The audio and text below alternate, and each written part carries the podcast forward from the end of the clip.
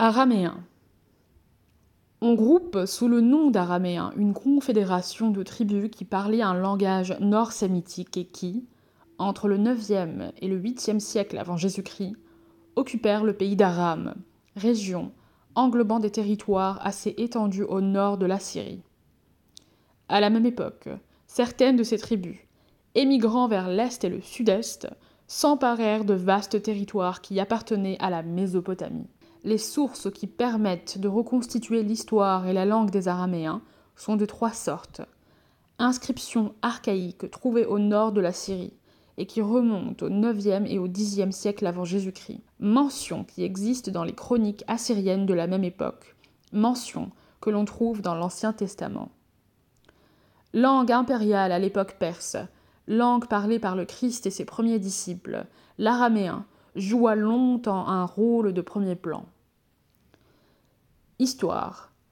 Dans l'Ancien Testament, une tradition appuyée sur les généalogies des peuples et sur le conte de Jacob et Laban nous montre les Araméens étroitement apparentés aux Hébreux et ayant résidé depuis l'époque des patriarches, c'est-à-dire depuis le XVIe siècle avant Jésus-Christ environ, au nord de la Syrie dans la région d'Aran.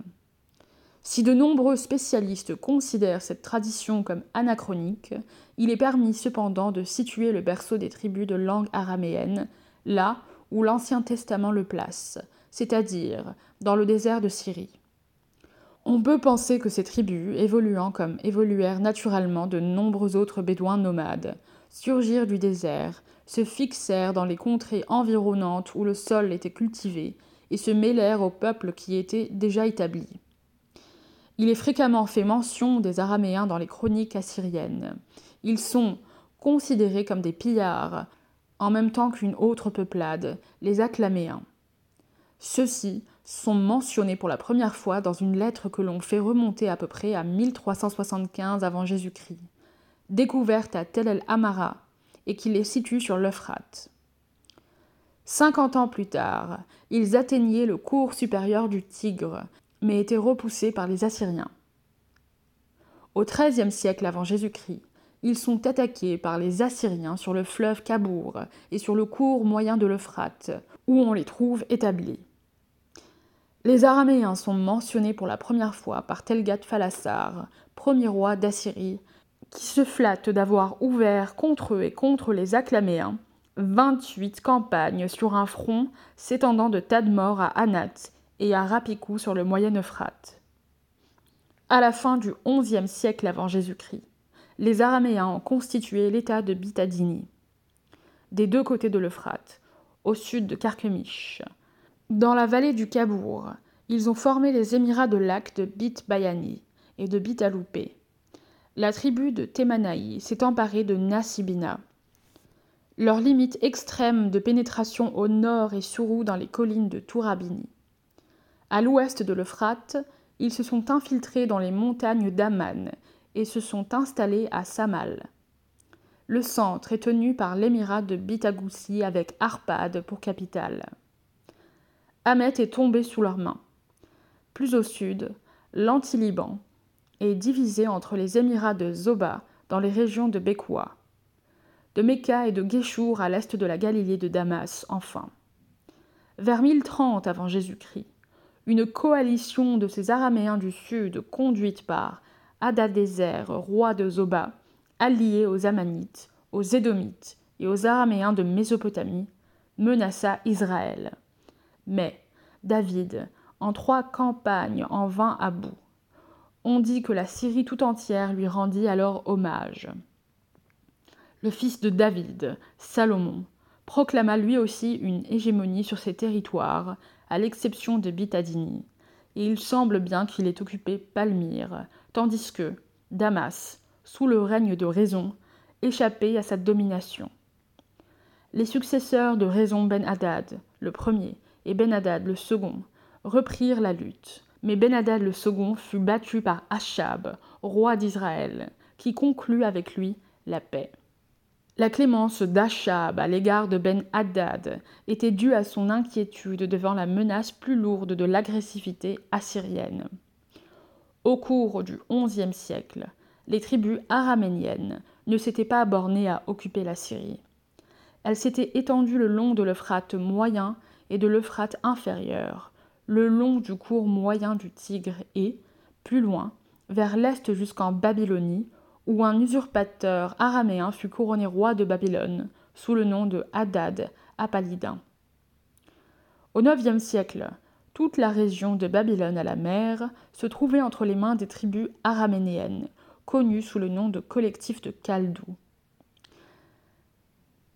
La Syrie se trouvait donc encerclée, mais Assur Nassirapal, le second, roi d'Assyrie, prit l'offensive contre les Araméens et soumit, à l'ouest, Bitbayani. Salmanassar le troisième, autre roi d'Assyrie, annexa Bit Adini en 856 et, en 853, contre les armées des pays d'Amat, d'Aram, de Phénicie et d'Israël. La bataille fut indécise, mais en 838, Salmanassar le III réussit à annexer les territoires tenus par les tribus du Moyen-Euphrate. Entre Israël et le royaume de Damas, après la mort d'Achab, guerre et trêve précaires se succédèrent pendant un siècle. Puis, Telgat Phalassar le III, roi d'Assyrie, s'empara d'Arpad, centre de résistance araméen dans la Syrie du Nord, en 740 avant Jésus-Christ, conquit Samarie en 734 et Damas en 732. Finalement, la destruction de Hamath pour l'Assyrien Sargon II en 720 marqua la fin des royaumes araméniens de l'Ouest. Sur le Tigre inférieur, les Araméens purent sauvegarder plus longtemps leur indépendance. C'est un Chaldéen, Mérodac Baladan, qui régna sur Babylone en 722 à 710 et qui réussit à contenir les assauts des Assyriens. À l'issue de la lutte cruelle qui suivit sa mort, les Assyriens déportèrent 208 000 Araméens et, en 689 avant Jésus-Christ, ils rasèrent Babylone. Pourtant, les Araméens ne s'avouaient pas vaincus. Babylone fut reconstruite et bientôt, ils reprenaient la lutte. En 626, un général chaldéen, Nabopolassar, se proclamait roi de Babylone et s'alliait aux Mèdes et aux Scythes pour anéantir l'Assyrie. Au sein du nouvel empire babylonien ou chaldéen, chaldéens, araméens et babyloniens finirent par être confondus. Écriture et langue. L'araméen est un langage sémitique, proche parent de l'hébreu et du phénicien, mais qui comporte quelques traits communs avec l'arabe. Il utilise l'alphabet phénicien. Le premier spécimen d'écriture araméen connu remonte au Xe ou au IXe siècle avant Jésus-Christ et a été recueilli sur un autel à Tel Alaf. Il en existe de nombreux autres spécimens venant de Syrie et datant du IXe ou du VIIe siècle, époque où l'araméen était utilisé à des fins religieuses ou politiques. Ces inscriptions montrent que l'araméen devenait déjà une langue littéraire. Au VIIe siècle, il avait donné naissance à des dialectes divers, mais les gens instruits possédaient une langue commune assez répandue. Les Assyriens eux-mêmes l'acceptaient comme seconde langue officielle.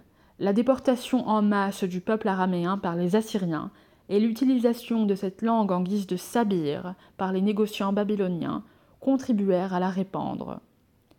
Pendant la période néo-babylonienne, elle était d'usage courant en Mésopotamie. Sous l'Empire perse, l'araméen impérial fut la langue officielle de l'Égypte à l'Inde. Après les conquêtes d'Alexandre le Grand, le grec le remplaça dans cette fonction en Orient, sur toute l'étendue de l'ancien empire perse, mais les dialectes araméens survécurent jusqu'à l'époque romaine, et l'on retrouve dans les manuscrits certaines formes auxquelles on a donné les noms de palmyriens, de nabatéens, de samaritains et de syriaques. Certains fragments de l'Ancien Testament, par exemple, ceux que l'on trouve dans Daniel et dans Esdras, ont été rédigés en araméen. Le Talmud de Babylone a été, dans sa plus grande partie, écrit en un dialecte araméen et le Talmud de Jérusalem en un autre. En Palestine, l'araméen était le langage quotidien du peuple, l'hébreu était réservé au clergé, aux fonctionnaires, aux membres de la classe supérieure. Jésus et les apôtres parlaient l'araméen, en même temps que la Bible en hébreu ont circulé des traductions en araméen. Targum. L'araméen populaire n'a subsisté au cœur des temps modernes que dans quelques villages isolés près de Damas, dans les collines de Tourabdin. Enfin, sur la rive orientale du lac Ourmia. Mais les communautés chrétiennes n'ont cessé de le pratiquer en Syrie orientale. On le retrouve dans la liturgie juive. Culture et religion. Il est difficile de dégager des peuples fragments et d'objets d'art découverts par des archéologues les traits d'une culture spécifiquement araméenne. Les princes araméens, notamment ceux de Bitbayani et de Samal, encouragèrent une forme locale d'art syrien fortement influencée par les Hittites ou les Mitanéens. Les Araméens, sans aucun doute, portaient, suivant les lieux, le costume de ces peuples. Cependant, les artistes assyriens nous présentent sur les fresques de Tilbarsip des Araméniens semblables à des Bédouins. Et sur leurs sculptures, ils montrent les Araméens de Mésopotamie portant une courte jupe, barbus, enturbannés. Les femmes sont drapées dans de longs vêtements. Bien que leur panthéon abritât des dieux cananéens, babyloniens et assyriens, les Araméens adoraient leurs propres dieux. Le principal était Hadad ou Raman, le Rimon de l'Ancien Testament, assimilé au dieu des tempêtes des Horites, Téchoub. Le grand temple qui lui était consacré se trouvait à Damas. La principale déesse était Atragati, Astarté, qui rassemblait en sa personne aux divinités phéniciennes, Astaré et Anat.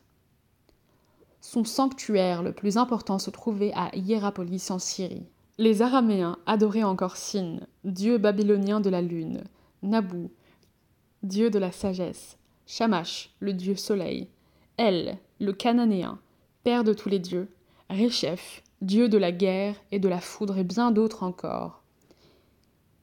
Il y a tout lieu de penser que Yahou, c'est-à-dire Yahvé, figurait parmi les dieux adorés à Amat. Article écrit par R.D. Barnett, conservateur au British Museum